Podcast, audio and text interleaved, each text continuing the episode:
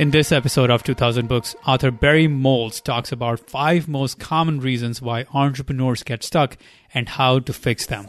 Well, hello, hello, my ambitious friends, and welcome to 2000 Books, where we bring you the most important actionable ideas from the world's greatest books for ambitious entrepreneurs every single week.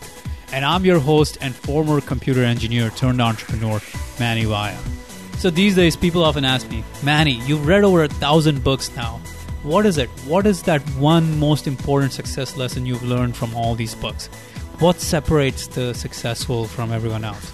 So, I decided to create a free video course to show you exactly what that number one ingredient of success is and how anyone can develop it. You can get it for free at 2000books.com slash success.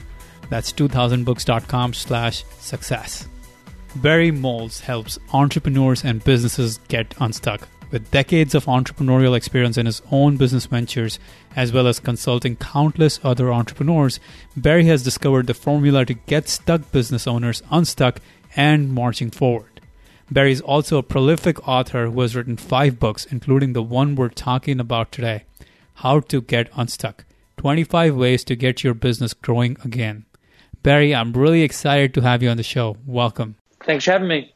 Thanks for being here. Hey, so your book, How to Get Unstuck. You are you are the small business getting unstuck expert. So tell us the story. Tell take us behind the scenes. What was your business story and what led you to writing this book? Well, I, they, they call me the unstuck guy. You know, I've had three businesses over the last 25 years. The first business went out of business. The second business, I was kicked out by my two partners about two before my first child was born. And then, of course, I had to start a third business two weeks after my first child was born. Wow. And fortunately, during 1999, during the last internet bubble, I was able to sell the business. I was able to pay back the bank uh, the 1.3 million dollars I owed them, and my wife tells me I got her back just about the same time. and so, after I couldn't start any more businesses at the direction of my wife, I started uh, speaking and uh, writing and consulting uh, with entrepreneurs, and I noticed that uh, a common theme was that with all their great intentions, a lot of small business owners were stuck. They had a certain vision for their business, they achieved a certain amount of success, but they were just not able to move forward. So I wanted to help them take action. Boom. That's perfect. Um, and of course, I mean, your wife said you shouldn't start another business, but here you are running another business, a different well, kind of but, business, but still a business. Right, right. But but not with uh, 100 employees or uh, two million dollars with a bank debt. So I guess that's a good thing. okay, okay. Well, let's get into the book. Uh, I'm excited to jump into it because a lot of those topics resonated with me, and I know they resonate with a lot of our audience as well. And the first of which uh, is the idea that a lot of us treat our business like it is a job, and. Right. Uh, let's talk let's get into this because uh, sometimes we even forget to pay ourselves in this process sometimes we are um, we forget that this is a business we're building for the long haul? Yeah, I, I think uh, there, there's a lot of issues. First of all, you know, entrepreneurs get started and the organization chart is really just themselves. You know, it's a dot on a piece of paper. And eventually they hire various people to help them out in their business, but they don't actually delegate a lot of the key tasks to them. They don't get leverage in their business because they do all the important things or make all the important decisions themselves. So in the end, it just becomes a job because the business is just about them. I always say that you don't have a real business unless you can go on vacation and still make money. If other people are working for you, making money for you and your business, if you don't have that, then really all you do is just have a job for yourself.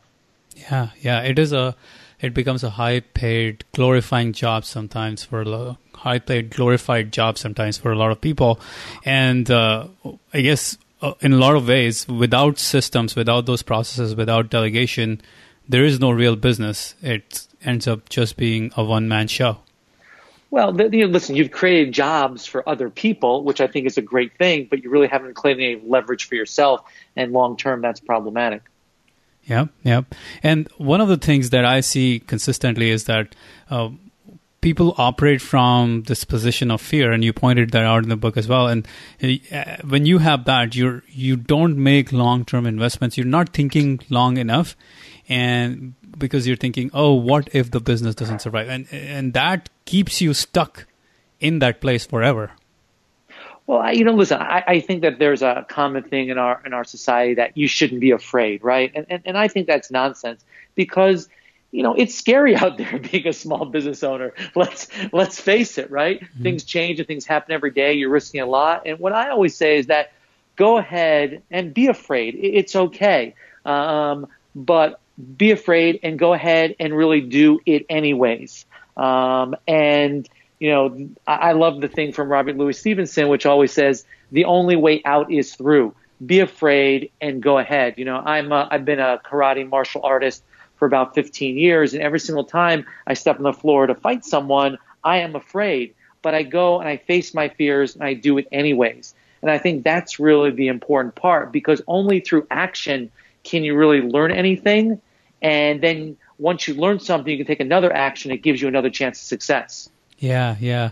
I remember distinctly one time I was in this uh, meeting and someone said, "Well, in order to be courageous, you have to be fearless." Or she meant was that courageous means fearless, and I said, "No. Courage is not the absence of fear. Courage is we're taking action in face of fear. We're taking action right. with fear in its place." So that is unfortunately and I don't know why society is believing or society continues to believe that courage somehow is fearlessness. It's not that. It is action in face of fear. And it's so such a key distinction that we all need to develop in our life, in our businesses. You know, it's interesting because Dr. Robert Gilbert said that it's okay, it's okay to have butterflies in your stomach, right? We just have to teach them to fly in formation. And I really like that whole idea. I mean, I think this idea of being fearless, uh, again, is ridiculous because um, if you, I don't know, people who aren't, you know, aren't afraid, right? I mean, courage isn't the absence of fear. To me, courage is being afraid and going and doing it anyways. Mm-hmm, mm-hmm. Yeah, and that is the quality we need to cultivate as entrepreneurs in order to get unstuck. Um, another really important idea that I loved, and I have been guilty of it, and so have been my entrepreneurial friends, which is the idea that we let today's emergencies dictate our planning, and we let everything come in our way. And the most important things, or as quadrant two, Stephen Covey would say, we don't do those things. We do everything else but those things. Yeah, I, I, think what the problem is that we really have no plan, or when we do have a plan for a day, we let it easily get hijacked. You know, first thing in the day. It's because people aren't able to focus. You know, we live in a 24 7 multitasking society. I believe that we're raising a generation of attention deficit disorder individuals. And I really believe that you have to focus on being productive, not just busy. You know, being busy is doing stuff, being productive is getting the stuff done you need to in order to move your business forward. So my suggestion always is, you know, the night before, decide the two things that you got to get done the next day in order for the day to be productive. And do those things first. Don't let anything else interfere. Don't log onto Facebook or social media or your email or your voicemail. Get up in the morning and do those things first and get those things done and then go on the rest of your day. Because if you get those two things done, your day will be productive, not just busy. Yes, absolutely. That's uh, that's that's something that we find ourselves like when you do that, it feels great. But at the same time, somehow we find that it's easier to just hop on your email or hop on social media and check the stats and do all these things and before you know it the day has just been hijacked by everyone else's agenda and it's almost uh, it's almost like having a constraint on yourself proves proves that or having the constraint on yourself in terms of the time you have available will force us to do the right things first. As Drucker says, do the right things rather than just uh, spending time on the the small minutiae. Um, Listen, I think it's I think it's easy to be. I think it's laziness, quite honestly, because we don't want to to face the things we really have to get done. So it's a lot easier in this business world to be reactive rather than proactive. It's a lot easier to go with the flow and do what everyone else wants instead of what you want. But if you're successful in business, you've got to drive and do what you want. Mm-hmm. Yeah, yeah, and it's it's exactly that. That the fact that we have to the what, figuring out what needs to be done and doing that is one of the most difficult things, but at the same time, one of the most important things we can do for our business. And, right. uh, and I like, uh, you know, one of the things you said in the book was also like setting strict workday limits because that's something that has been really beneficial in my business. Like before that, my life was my business, my business was my life, and there was no time limits, there was no timelines to anything, and it was just like all over the place all the time until I said, no, no, no, this has to end at certain point of the day so I can um, have this boundary in place, which forces me to be more productive. It's kind of a counterintuitive idea, but it forces my hand, forces me to be productive. I don't think it's counterintuitive. Listen, everybody sleeps, right? And one of the reasons that people sleep is so they can clear the clear the day, clear their mind, and recharge.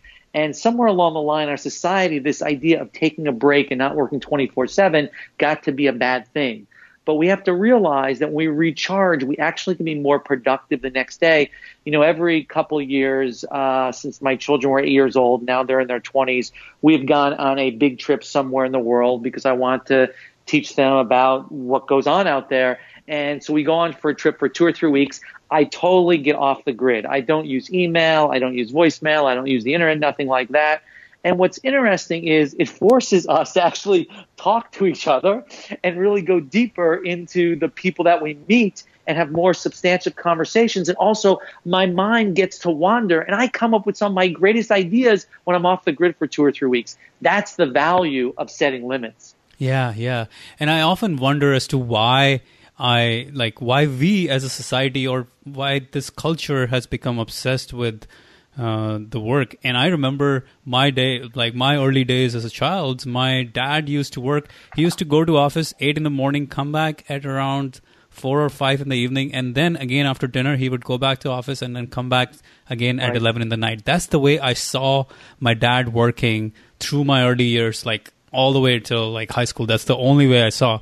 So that's the only image I have of how life and struggle and hard work needs to be because he was at the time a struggling attorney and it was really difficult things were difficult and so was working all the time but that imprint has been with me all my life and that's the only way i have known life should be well, so now now's the time to change it.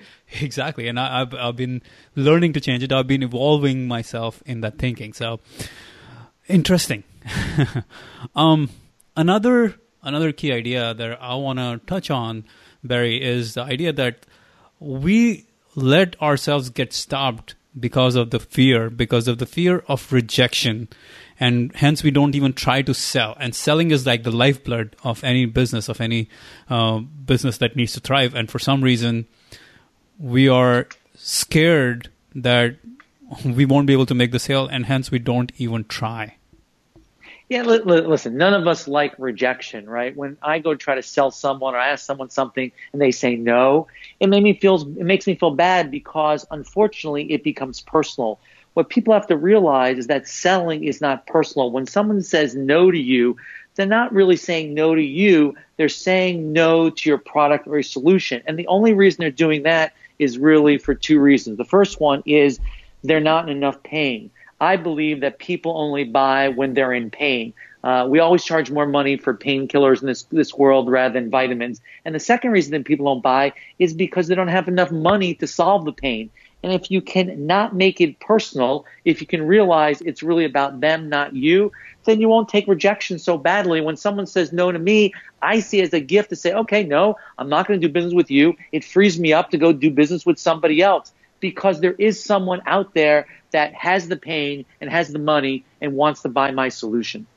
That is a great way to look at it. That's a great reframe because there are people, there are others who need this. So we cannot let ourselves be down by people who have rejected us, but instead worry about the people who need what we have to offer. And, and at the same time, there's this, uh, how do I say, kind of a virus or kind of something infectious that makes us believe that selling is beneath us, that selling somehow is not our job, or somehow selling is not like uh, I am too good to be selling. That's sometimes we have this notion, and I think that notion will take the business to your grave. Yeah, I, I agree. You know, those people that think they're too good to sell, they're not going to have a very good business, right? I think it's gotten that kind of reputation, first of all, because people are afraid. People are afraid to sell, so they say, well, that's not for me, that's really for somebody else. And also, people have the idea of like the used car salesman who's selling you something. And to me, that's just nonsense. Remember, in this world, if you can sell things, you will always be very financially successful. That's a skill you can take to the bank. Yeah, and, and especially in early stages of the business, you, you don't just hire a salesperson to do the sales job for you because there are things that need to be figured out. There are things that need to be tuned, fine tuned, and all that stuff. So, as entrepreneur, you are the one who has to do the selling. You don't just go and hire a marketing guy and a sales guy to do all of that for you because then you probably will not be able to build the kind of business that you envisioned, anyways, or may not even have a business at the end of it all. I agree. I dare you to find someone in startup mode that you can find that will sell your products or solutions as well as you can. Mm-hmm. And that's just a cop out, in my opinion. Yeah, that is a cop out because you are. You don't want to take the rejection yourself. You want someone else to take the rejection for you. Not going to work. Um, another another idea I want to touch on, Barry, was the idea that we got. So okay, maybe someone agrees that okay i need to sell i need to sell i will start selling but then they move to selling in a way where they're selling features rather than benefits and that again is a killer that's that's unfortunately the way we think we should be selling but that is that does not help anyone well, it goes back to the idea that we think just because we create this wonderful product or solution people are going to come. You know, from that movie Field of Dreams, if I build it, people will come. And that's just nonsense. Again, you have to know why people actually buy. They buy because they're trying to solve some kind of pain. We have to talk about how we're going to solve their pain. So, for example, why can American universities charge as much money as they want? There seems to be no upper limit on what they can charge. It's because their parents of the students are in so much pain. I, as a parent, would spend any amount of money that I had or could get in order to send my son or daughter to college so they could have a better life. That's the pain that you are solving. And being able to get loans from government or private loans, that's access to the capital. That's why there's no uh, there's no amount that the universities can't charge and still have students. Mm-hmm. Yeah, and and somehow yeah so we're not selling to the pain we're not selling uh, or the the mistake we make a lot of times is we're not selling to the pain we're just uh, selling to the features rather than selling to how it will help the customer get where they want to go right and it's kind of like when you go when you go to the emergency room right you're not asking how much it's going to cost right right yeah. you just want to get out of pain uh, that's that's really what it's all about. You know, you're you're sitting in jail, right? You don't say to the lawyer, "Well, how much is going to cost to get me out?" You just want to get out. Yeah, and when you're sitting in jail or when you're sitting in an emergency room, you're not wondering uh, about the features of the X-ray machine or features of the MRI machine. exactly. You, you you just want the damn X-ray. You just want the damn exactly. uh, the fe- the benefit of the X-ray, which is to figure out where the where did you break the bone or something like that. So so yeah, benefits and in order to get to the benefits, like I think uh, uh, it's not an easy job sometimes because we we we get so enamored by our own creation that we only think features. Um, but we need to ask those whys, the the questions behind the questions, in order to get to those benefits. Exactly. Yeah, yeah I, I, think you got to again. You have to go further than just falling in love with your product. And again, I think a lot of entrepreneurs uh, they um, you know they don't realize that just because you have a passion for something doesn't mean that product is going to sell. Yeah, yeah, and yeah, absolutely. Just because we have a passion for the product doesn't necessarily make the product a great one in the mind of the customer. But instead, exactly. if we had a passion for the customer, things might be a little different. Right, exactly. Because we might be able to figure out how to solve their pain. I think that's true. Uh, I mean, again, you have to have a passion for your customers. You really have to be able to love the problems that you're solving for your customers. Now, a lot of folks know to me, they say, well, you don't understand. My business is difficult. Our cust- my customers are hard. In fact, my wife says to me, why are all your customers crazy? And I said, well, if they weren't crazy, they wouldn't need me to help get them unstuck and to solve their problems. yeah, if they weren't crazy, you wouldn't be in business. So exactly. Hey. Uh, and one of the th- one of the things you talk about uh, in this in this idea is that we have to build trust with our customers. We have to build uh, long term or you know trusted relationships with these customers, and we can't just build trust in an instant. Right? It takes time. Uh, absolutely. And I think you have to be in it for the long term. I think too much since, again, since we live in a 24 7, we want everything immediately, we just don't realize that, that we have to have patience, that it does take time to build relationships. And once those relationships are built, there are some barriers to entry.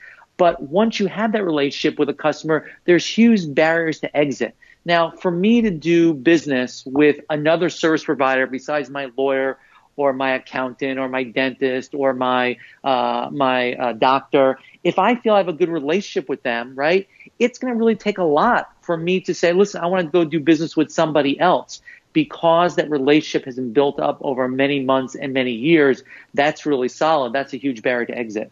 Yeah, yeah, yeah. Having that relationship built over time just ensures stickiness of your business over the long haul. It's uh, it's it's a great competitive advantage at that point. Um, For sure. Yeah.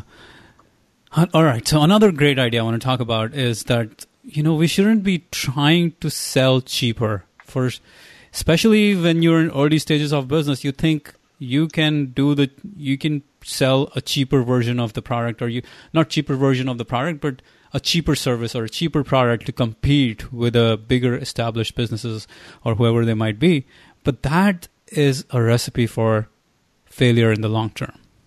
Yeah, for sure. I mean, competing based on price is really a race to the bottom, right? Small business owners can't compete based on price. And listen, if you're Walmart or McDonald's or Best Buy or something like this, where you're selling a commodity, maybe that's what you really have to do. Small business owners, entrepreneurs need to compete based on value. You really want to make sure that you offer as much as possible for uh, for a great price, right? Because you can't be in business if there's no gross margin, if you can't make any money on selling what you are. So you have to find out where the value is. And where the value is, again, goes back to the idea of where people have the pain. People pay more money for perceived solving of that pain. So, for example, why do we spend more money on Apple products, right? What's the pain that we're really solving? Well, right now I'm doing this interview on AirPods, right? It's the new wireless earbuds from Apple, right? Earbuds usually cost $20, $30. Why did I pay $159 and pay six weeks, right, for the AirPods? Mm-hmm. Well, I like to see myself as being on the leading edge of technology. That's the pain that it's really solving for me. So I'll spend more money for the Apple product. That's what we have to do is take a look at how can we sell towards value, not price. That is a losing strategy. Hmm. So, uh, so let's let's delve into this because why why is there a fascination in, especially in early stage, to try and be the cheap guy? Probably because we feel we'll be able to make the sale, but somehow that doesn't work. I think mostly that people want some kind of validation no matter what. And validation is when customers try and use your product and they want customers no matter what, no matter what price. And the problem is that you don't have much of a business in the long term if you can't make a profit from selling your products to customers. So people just want customers, they don't want necessarily want profitable customers, unfortunately. Hmm. So so we want customers and through lower pricing we probably could get customers, more customers than we think we we would get with higher pricing. But we cannot repeat this cycle often enough to be to be successful and profitable, and to to be able to stay in business. Unfortunately, if we continue down this path of low pricing, I think especially as a as a small business owner, you cannot be successful selling commodities. Commodities people buy based on price, right? Once whatever you offer is viewed as a commodity that can be get anywhere, right? Then you're really difficult to have a small business. So as as the early stage entrepreneur, you might be thinking, or the listener might be thinking, well, easy for you to say, Barry, easy for you to say, Manny. Well, right now I'm in such an early phase that I feel like the product I'm offering is a commodity, and maybe at some point we will, you know, the customer or we will be able to raise our prices or at some point we will be able to high, offer higher value is that is that is that a realistic way to go about it I would say no. I mean, it is okay to discount your prices early on if you need to get those first, you know, five or 10 or a hundred customers so you can get people using the product or service and see what they think of it and try to get some success stories and get some buzz going. But long term, you can never, I mean, short term even, you can never start out saying, I'm going to go out and sell a commodity. Because again, commodities, the only way to compete is by offering a lower price. Mm-hmm. Okay. Well, I hope this uh, this gets home to our listeners out there. Let's talk about another important idea, which is that the idea that the only alternative, or the way a lot of the times we think, is that the only alternative to success is failure. It's, it's like we live in a digital world. It's either one or zero. It's either win or loss, success or failure. But it's not as black and white as that, right? No, I mean, I think that in business, success and failure go hand in hand. I think one of the, we have two problems in, in, with failure. I, I, think one is that uh, when people fail, they have a hard time of getting unstuck and moving on. They think that, well, I can't move from this place until I figure out why failure came to us, what really happened. And I think it's nonsense because a lot of times, you know, you can't really learn from failure or there's nothing to learn now. So I really feel that when you fail. You should have a pity party. You should cheer the darkness. But somewhere along the line, you have to let it go so you get another chance of success. Uh, and the second point is that sometimes people have such high regard for failure. I think that's also just nonsense. I mean, you know, people love folks that have failed and then succeeded. But if you've only failed, right, people don't place very high value on that if you never come back and succeed. Yeah. So failure without success doesn't really mean anything. They really have to go hand in hand. Yeah, yeah. We have to constantly iterate and be able to learn from it and grow from it rather than uh, it's it's it's almost like a data point if we let it be the data point that it is rather than uh, make it a complete um, end point of the journey. Yeah, I think if we can learn from it, I think the most important thing is learn what you can now, then let it go and move mm-hmm. on. I think a lot of people get stuck in the failure and they say, okay, this happened. What can I learn? Because remember, the, the, the, the path of success is really a lot of ups and downs, in and outs. And you have to make very you know, small patient decisions. It takes you a little, you know, you make a decision, it puts you in a uh, in a certain direction. You see where you end up. You make another decision to get the direction where you want to go. You have to see that these it's really stepping stones. It's going to include both success and failure. Mm-hmm. Um, so Barry, we've been uh, we've been talking about a lot of great ideas here, and we can carry on because you have around twenty five. Uh, of such great ideas on how to get unstuck, but I don't want to keep on going on in all of these ideas. I want to focus our discussion uh, down a little bit here and ask you in your work over the last. Uh, how long have you had this business now, by the way? Well, I mean, I sold my last business in 1999, so it's been 18 years now that I've been so, speaking and writing and working with uh, entrepreneurs and small business owners. So, in the 18 years that you've been working with entrepreneurs and business owners, what are the most common prescriptions you give them? What are the most common actions you give them? And I, am sure they are different for each business. But let's kind of take an average. Let's take a take a bigger picture view of it and say these are the things that I consistently see I have to tell them to do. What are those action items? Yeah, one of the biggest problems is when they their approach to really marketing. I mean, I I call it they get stuck in what I say is the double helix trap. I mean, a lot of times there are a lot of small business owners that are really busy and then they're really slow and they're really busy, then they're really slow. And they only do marketing when things are slow to try to generate some more uh, sales. But as soon as they actually generate some more sales result of their marketing, what do they do? They actually stop doing the marketing. So they never actually move their business forward. So they get stuck uh, in what I call a double helix trap. It's very important in your business have a process for marketing that is not a sometime thing, but really an everyday thing where you're always going out there. Because I really believe that we actually can't sell anything to anybody. We have to be there when people are ready to buy. And that's what marketing is all about. If you've ever heard that expression, when I'm a hammer, everything's a nail, hmm. you never know when a customer is going to have the pain that you solve, but you want to make sure that when they do have that pain or they hear someone having that pain, you're one of the handful of solution providers they think about when they approach that. And if you don't do marketing every single day, every single week, you're never going to be in most of their mind. Mm, so we need to create marketing systems rather than do one-off, one-shot marketing and then you know, go into the famine or feast mode. Exactly. Yeah. All right, let's talk about a couple more ideas like that or a couple more things that you prescribe to your clients very often. Yeah, I think one of the other problems is that a lot of small business owners don't understand or can't read their financial statements. And I actually uh, I actually got this firsthand because when I sold my last business in 1999, I actually had an MBA from Northwestern University, uh, and I made mistakes in my financial statements, my balance sheets actually uh, cost me a million dollars off the sale price of my business. Oof. So one of my missions over the last 18 years really has been to teach people how to the value of being able to understand their financial statements, looking at profit and loss, balance sheet, and cash flow statements every single month. Now, again, this is another area where people were never taught it, right? They, they don't understand how to do accounting and finance, they don't know what it means to their business. Their accountant, I believe, many accountants keep it complicated on purpose. that gets to be their competitive advantage, right? They only think about it during tax time. But if people would really get comfortable with the metrics that are really important in running your business from a financial standpoint and look at their profit and loss statement and balance sheet every single month, they really can improve and grow uh, their company like they've never seen it before.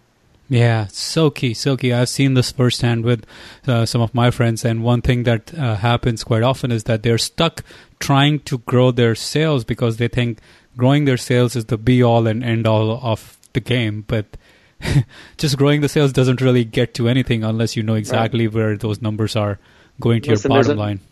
There's an old expression that says sales is vanity and cash flow is sanity, right? Yeah. You know, sales flow, sales doesn't really mean anything. The question is how much money do you actually make at the end of the year and how many cash you really get to keep. And that's another thing people really don't understand what cash flow is because every business goes out of business for the exact same reason they run out of cash flow. And remember, sales and accounts receivable and things like that aren't cash flow.